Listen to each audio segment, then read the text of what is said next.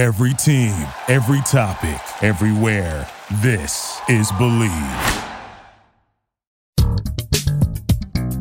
You're listening to the Bleav in Giants podcast with Giants legend Carl Banks and broadcaster Bob Papa. Welcome to another edition of Bleav in Giants. Bob Papa, two time Super Bowl champion Carl Banks. Tell a friend to tell a friend. It's Saints week, Giants and Saints. We'll preview the matchup in a little bit, but Carl, uh, we got a we got a good buddy, a longtime uh, associate of ours, Gary Myers, is joining us here on the show.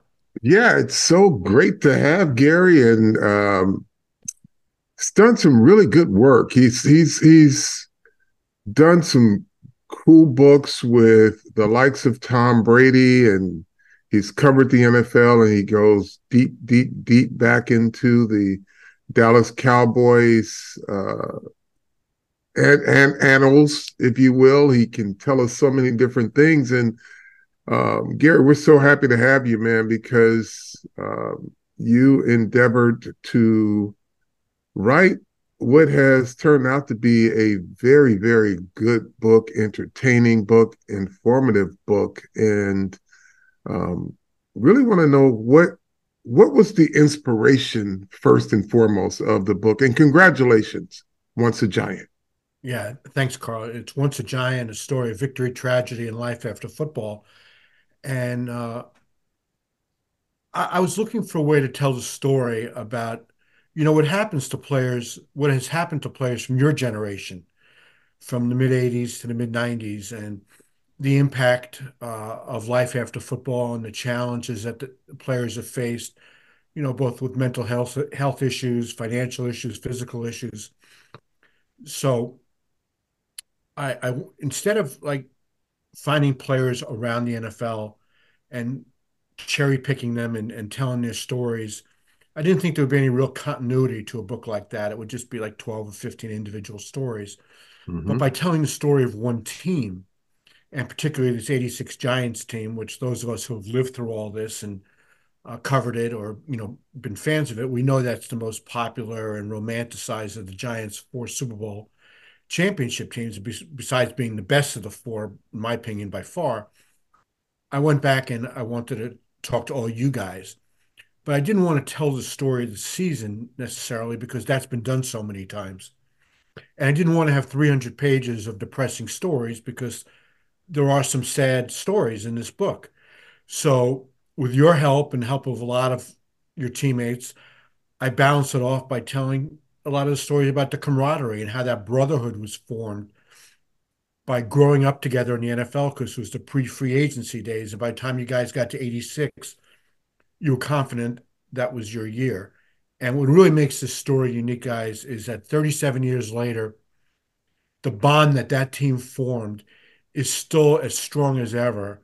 And the heartwarming stories in this book, to balance off the heartbreaking stories of the book, how you guys have rallied around each other. If somebody's in need, whether it's financially or needs to get to a doctor or just needs emotional support, that support system that was there in the locker room in 1986 is still here as we come to the end of 2023. I got a message for our fans out there. Football's back. Bet Online's your number one information source for all your sports wagering info with up to the minute stats, news, scores, and matchup breakdowns. Get the latest game odds, spreads, and totals from the NFL and college football at your fingertips with Bet Online's real time updates on stats, news, and odds. From week one all the way to the college football playoffs and Super Bowl, BetOnline is going to give you access to the best football promotions and contests available anywhere online. So head to the website today or use your mobile device. Get in on the action. Remember, use the promo code BLEAV, B L E A V, to receive your 50% welcome bonus on your first deposit. Bet online where the game starts. You know, the, you, you talk a lot about the camaraderie and the the stories um, that my teammates share with you, and it is some good stuff in this book. Um, but then, you know, I, I, look around the league, and there, you know, teams like the Pittsburgh Steelers, and you hear uh, stories from former Steelers now about the current team, and they need to, to, to get back to playing Steelers football, right? And I think back, I hear those comments and I think back on the formative years of what Giants football was. And there are two guys that were the pillars of that foundation, and it was Harry Carson and George Martin, right? Because they had been through lean times right. and um, we were on the brink of doing something special, but they just kind of reminded us of what it's like to be a bad football team.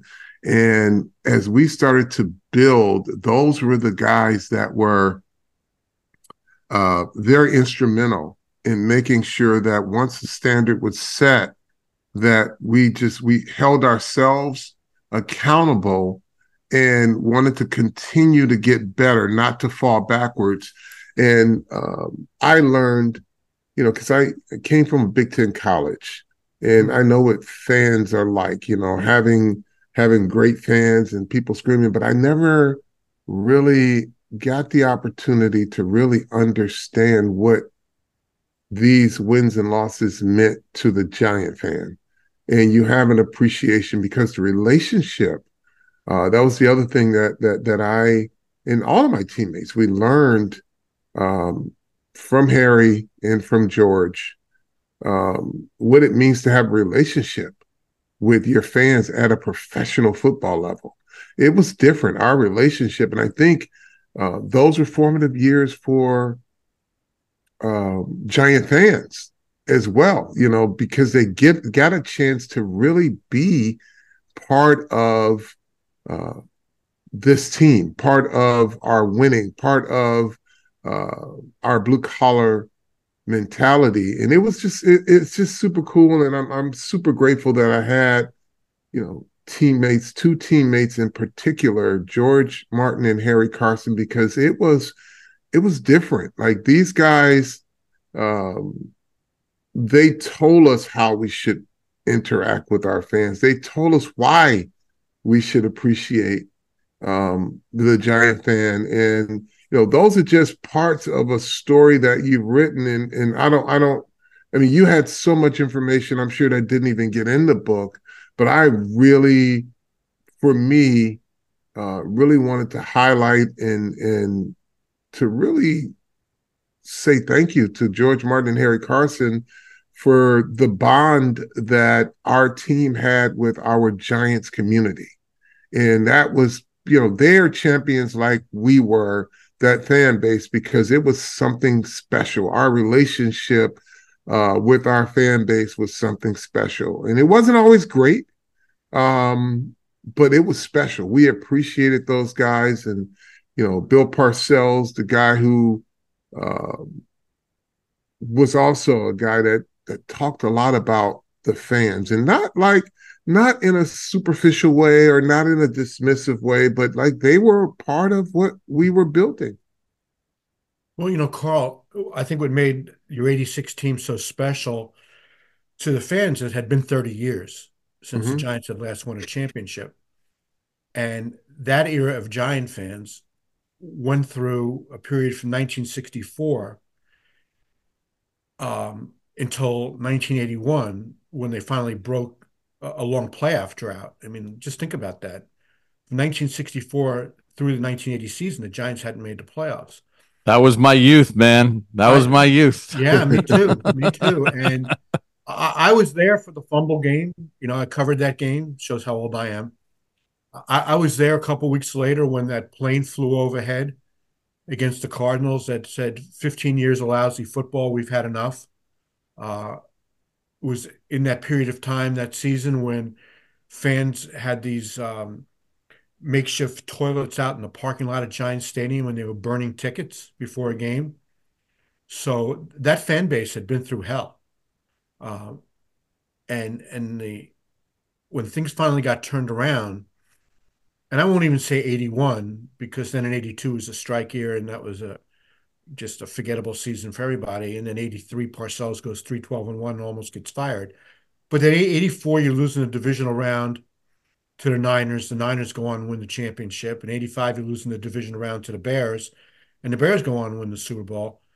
And I just remember that the, the feeling around that team, even though the interesting thing for me, I was still working in Dallas, but I was still really close with a bunch of you guys. Now I hadn't known you yet, Carl, because when I left in '81, you obviously weren't there yet, but I knew Sims and Taylor and you know Carson and George Martin and Jim Burton, all those guys. So I had stayed in touch with them, and I knew the feeling going into that season was you guys really felt it was going to be that year for you, and then mm-hmm. you go and lose to Dallas in the opening game, and then goes, oh, you know, not again. You know, it's, it's just going to be mm-hmm. unfulfilled expectations, and then. I remember uh, Harry or Parcells told me the story that after that game, Parcells gave Harry all the fine money that had been collected in training camp, and he told him, "I want you get, I want you to take the whole team out to dinner, and just make sure you're sticking together." And what was it, like a beefsteak Charlie's on Route 17? Yeah, it was called beef beefsteak Charlie's. We had a few of those, man. Yeah, yeah. that's that's yeah. how that's how it started. Yeah. Times have changed. Beefsteak Charlie's, right? Uh, it's carbone now. yeah, I mean, uh, what was it? It was a it was a Tony Dorsett draw the game winning yeah. score. No, it was Herschel Walker. Oh, Herschel Walker with the and draw. You know what? The reason I, I'm positive about that, it was Herschel Walker's first game with the Cowboys after the uh, USFL. Mm-hmm. But uh, when you when you mentioned the fumble, I mean, I'm 14 and a half or whatever, and I never would leave the TV screen. But my parents had tickets to Doug Henning, the magic show and we had just gone over the George Washington Bridge. We're going oh, down God. the West Side Highway, listening to the game on the radio, and I'm like screaming in the back seat of the car that Pisarcik has just fumbled as Jim Gordon is describing this thing. And needless to say, I have disdain for the Doug Henning Magic Show for the rest of my life, just thinking about driving down the West Side Highway, listening to Pisarcik fumble. That's funny. You know, I was working for the uh, for the Associated Press back in, in 1978. And the whole thing was we would call the New York office and, and dictate the first five paragraphs of the story. So as soon as the game was over, they would hit the button and the story would go out on the wire. And the whole idea was uh, I was working for the AP. The UPI writer was a couple seats to my left or whatever. And we wanted to beat them onto the wire so that newspapers would use our story. So I had my whole story dictated I remember this to Hal Bach, who was a longtime AP guy, and he's got his back to the television in the New York office, and I'm counting down. Okay, we got 40 seconds. I don't remember exactly how many seconds were left, but it was less than a minute. And I'm saying the Giants just going to sit on the ball. I'll count down the seconds to you. And then all of a sudden, Pisarcik spins and tries to hand it off to Csonka, and the ball's on the ground. And I'm, I'm yelling at Bach. I said, turn around, watch, the, look at the TV. You're not going to believe this. And, you know, Herm Edwards, of all people, picks it up and runs it for a touchdown. Hmm. And within a minute, I had to dictate a new first four paragraphs. And, um, and we got that story out pretty quick. But that was my really introduction to deadline journalism was that fumble changing everything. And, uh, uh, and, and that really, you know, if I remember correctly, the next morning, um, but Bob helped me with this. The offensive Bob Gibson, the offensive mm-hmm. coordinator, gets fired, and then after the season, John McVay got fired, and Andy Robustelli resigned, and that was the impetus for change. Was that one play really was the impetus for change mm-hmm. to George Young eventually getting hired, and Perkins and Parcells, and you know that great era of Giants football in the eighties. Hey, so I'm sorry. Go ahead. No, no, you go. No, Gary, the, the this the book has so many fun and interesting stories about um, I don't want to say lifestyle, but our football lives. Mm-hmm. Um, were you shocked at how open some of my teammates were and, and some of the things that um, you found out and you, you I remember a couple times you called me and say, "Is this true? Did this did this yeah. really happen?"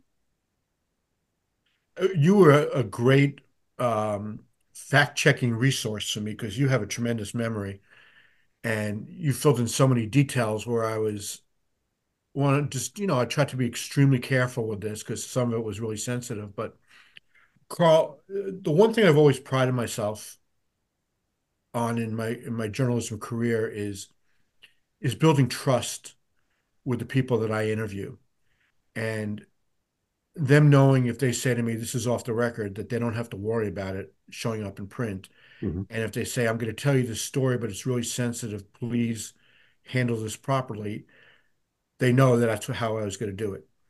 And because a lot of people have said, you know, how did you get Bavaro to tell you this stuff, or Bobby Johnson, or, or whatever, you know, some really sensitive things. And I just said, well, I had relationships with them, and they trusted me.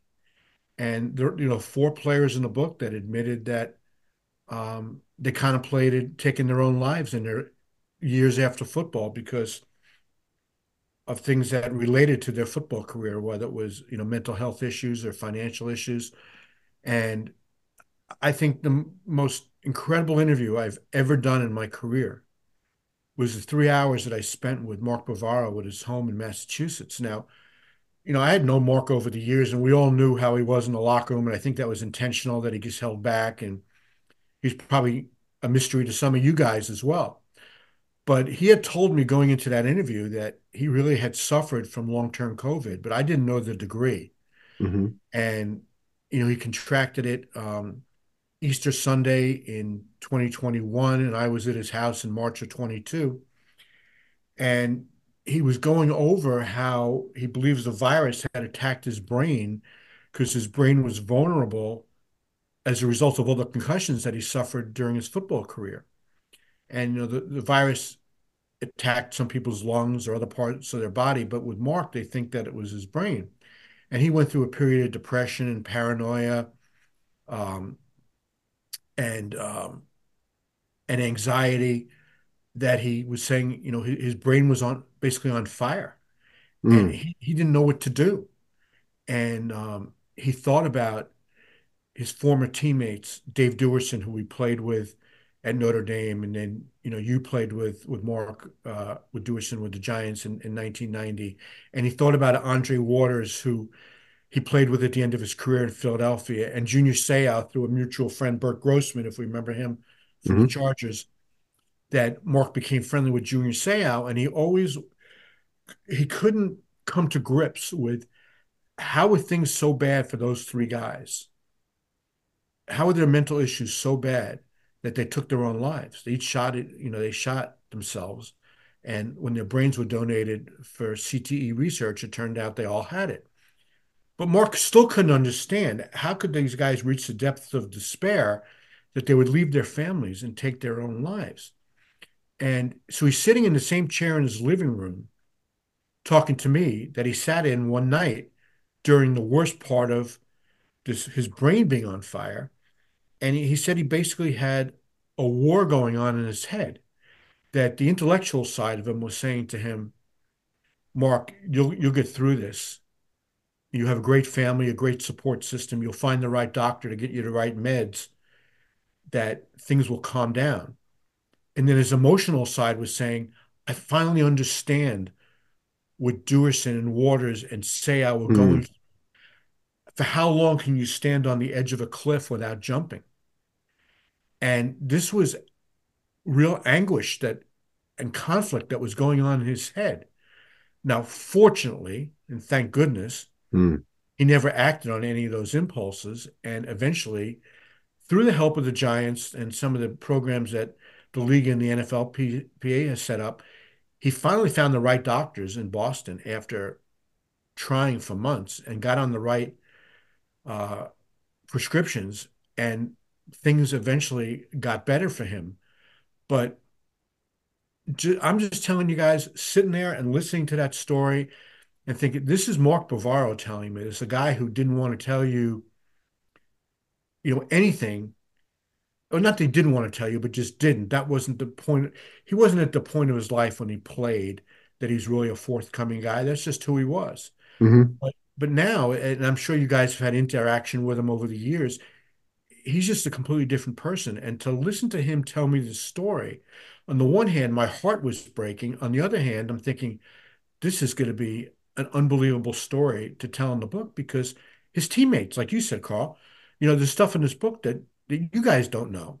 And mm-hmm. I was just really appreciative of so many of these players just opening up to me about the most sensitive topics uh, that have taken place in their lives. And, um, you know, and as a result, I think I put together a book that is good as good as time just going to make you laugh because some of the stories that you know you've told me yeah. and and really people have told me that they've got tears in their eyes reading about what's happened to some of these players that they've revered over the years.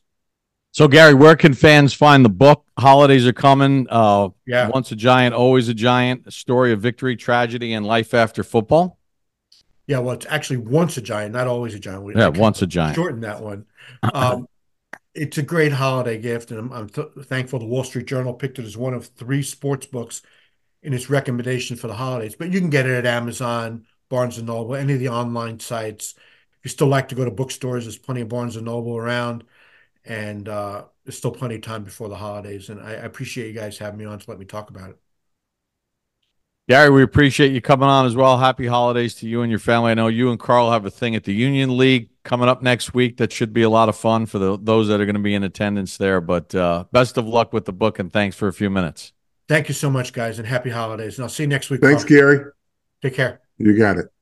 Carl, just a fascinating uh, trip. It's a it's a it's an incredible book. I mean, just reading the whole thing is has been absolutely spellbinding. And and the fact that like a lot of you guys don't know some of the stories that are in the book is pretty cool. That's what makes yeah, it, it does, Bob. And you know, I think probably for a lot of guys, that trip down memory lane uh, was therapeutic.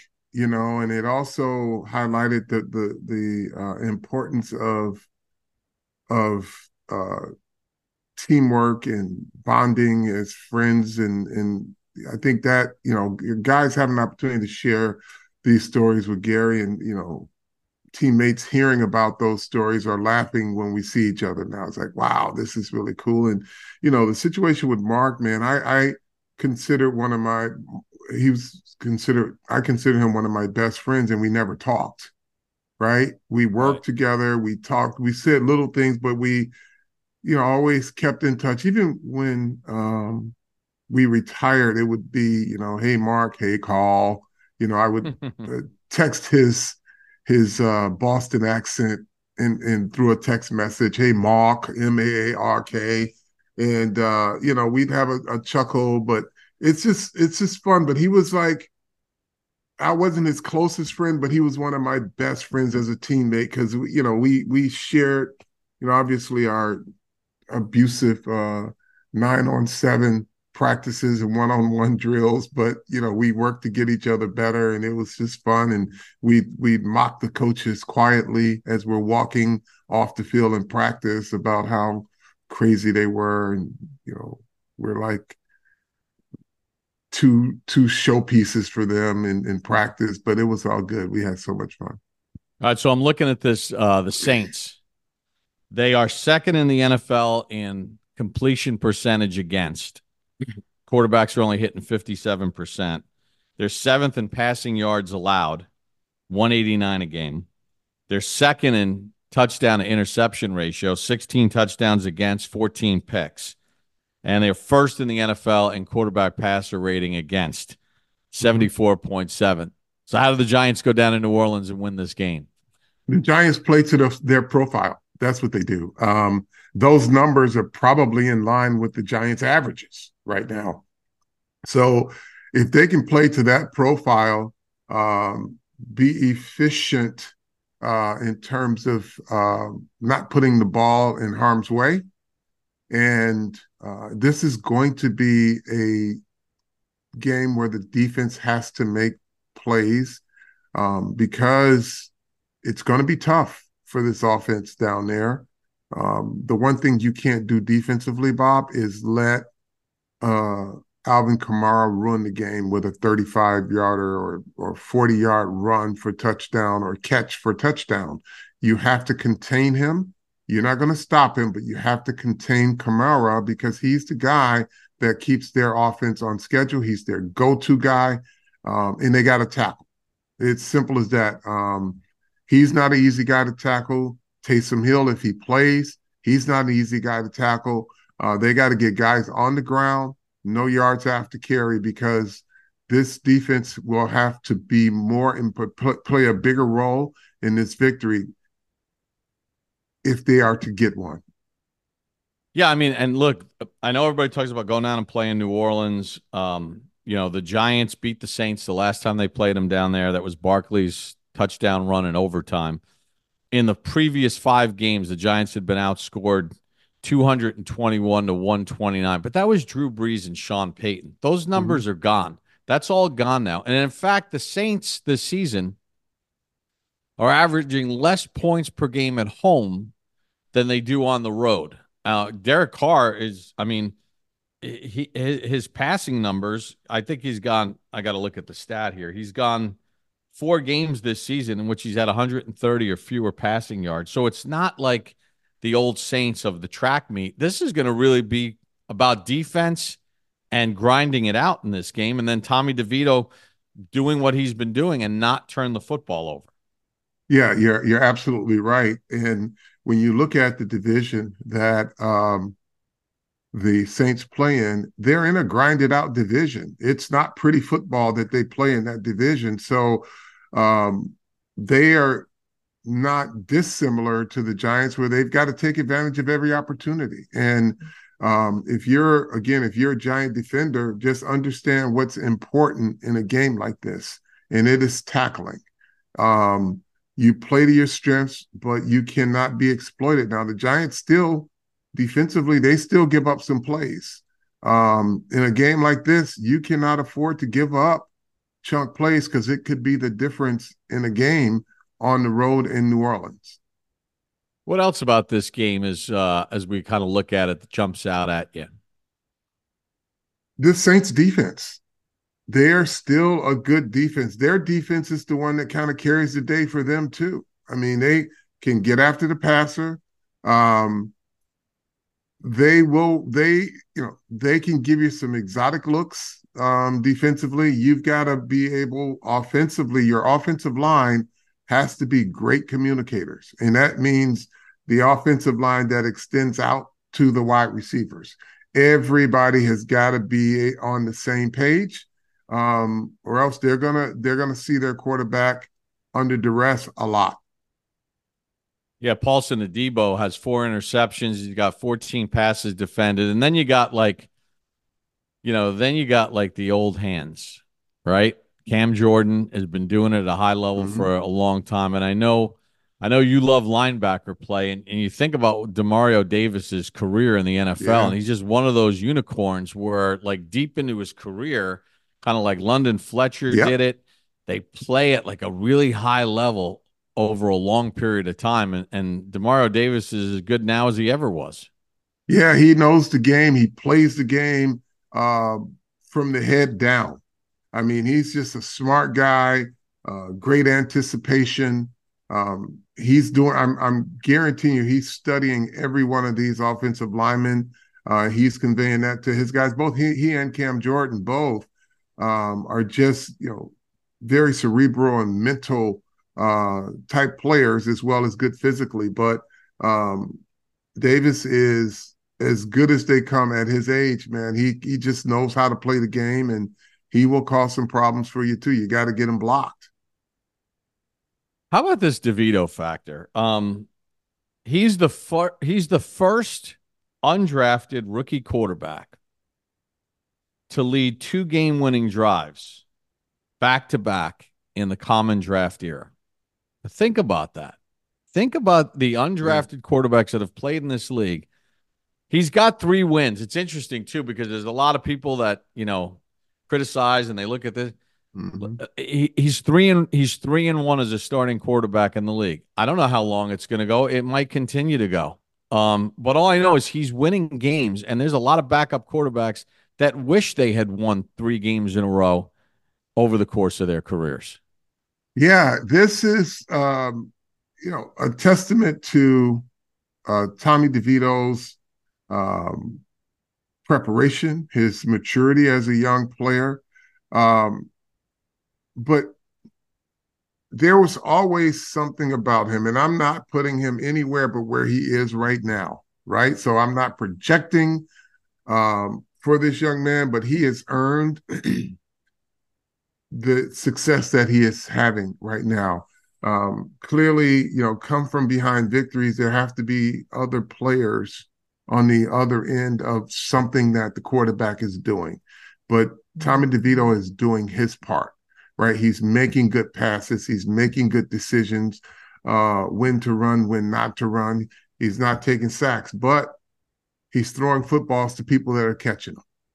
And that's important. He's placing the ball where his his teammates can catch them. And that's why um, he's having this success. Backup quarterbacks normally um, in certain situations you wait for the shoe to fall. You say it's about to happen. You know um, that's why he's a backup. But this kid is playing like a starter.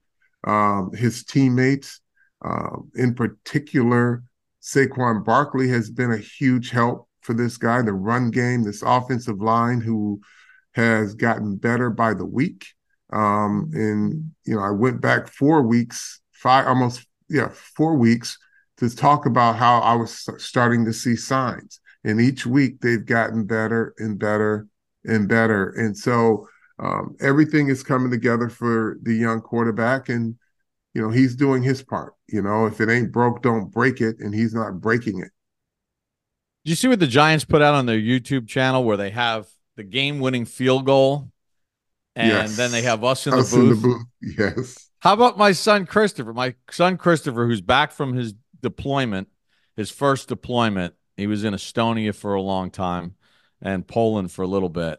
I mean, he looks like he's 12 the way he's running around hugging everybody in the booth. Listen, man, that was that was one of the more exciting victories that we've we've witnessed outside of Super Bowls and we've had some big moments in that booth. But that one was was something and I and I think like I said I think it was it was a program win because you know as you call the game you often cite stats and some of them are not good like the giants record on monday night football. And then you know you start to talk about those things and you're looking at a team that is where they are record wise and here they are on this drive and you're just recalling what bob said they're awful on monday nights right? If you're a fan. And that that sits there. And all of a sudden, you're saying, oh, shoot, they just gave up a touchdown. They had this victory. Oh, crap. Barkley could have ended the game, but he fumbled. And you're just waiting for the shoe to drop. And then all of a sudden, they get it going. And there's that field goal. And that is just kind of, it just, it just opened up a lot of uh, great feelings because they shook off so many things that should not have happened, um, given the facts that were present in their record on Monday night and all the things that could go wrong actually did go wrong, except for, you know, you have one drive where you're rolling, and then the next drive you're saying, okay, just end the game. And Barkley breaks out one, and then all of a sudden the defense couldn't hold the rope and it was like, okay, here's this is our season in a nutshell. It's I'm, I'm sure that's a lot of the sentiments in that stadium, and I know Christopher, who's a huge Giant fan, understands that. He knows those feelings, and that kick, man, it was just you know it uncorked a lot of a lot of happiness. All right, you got anything else? No, man. Uh think Giants defense is going to have to play a major role in this. Uh, this offensive line will too, but I think this defense, and, and when I say play a major role, is just doing the blocking, the, the tackling, and the blocking uh, for this offensive line. But they've got to be good tacklers because you know the chunk plays could make a difference in a game like this. Coach Daboll got his jacket. The Giants got a win. Tommy D got his jacket. Wan'Dale got sold, his jacket. that thing sold out fast. Yeah, it did. It All did. right. Carl, how do we like to end it? Tell a friend to tell a friend. Bleav, Bleav in, in, Giants. Giants. Thank you for listening to Bleav. You can show support to your host by subscribing to the show and giving us a five star rating on your preferred platform. Check us out at Bleav.com and search for B L E A V on YouTube.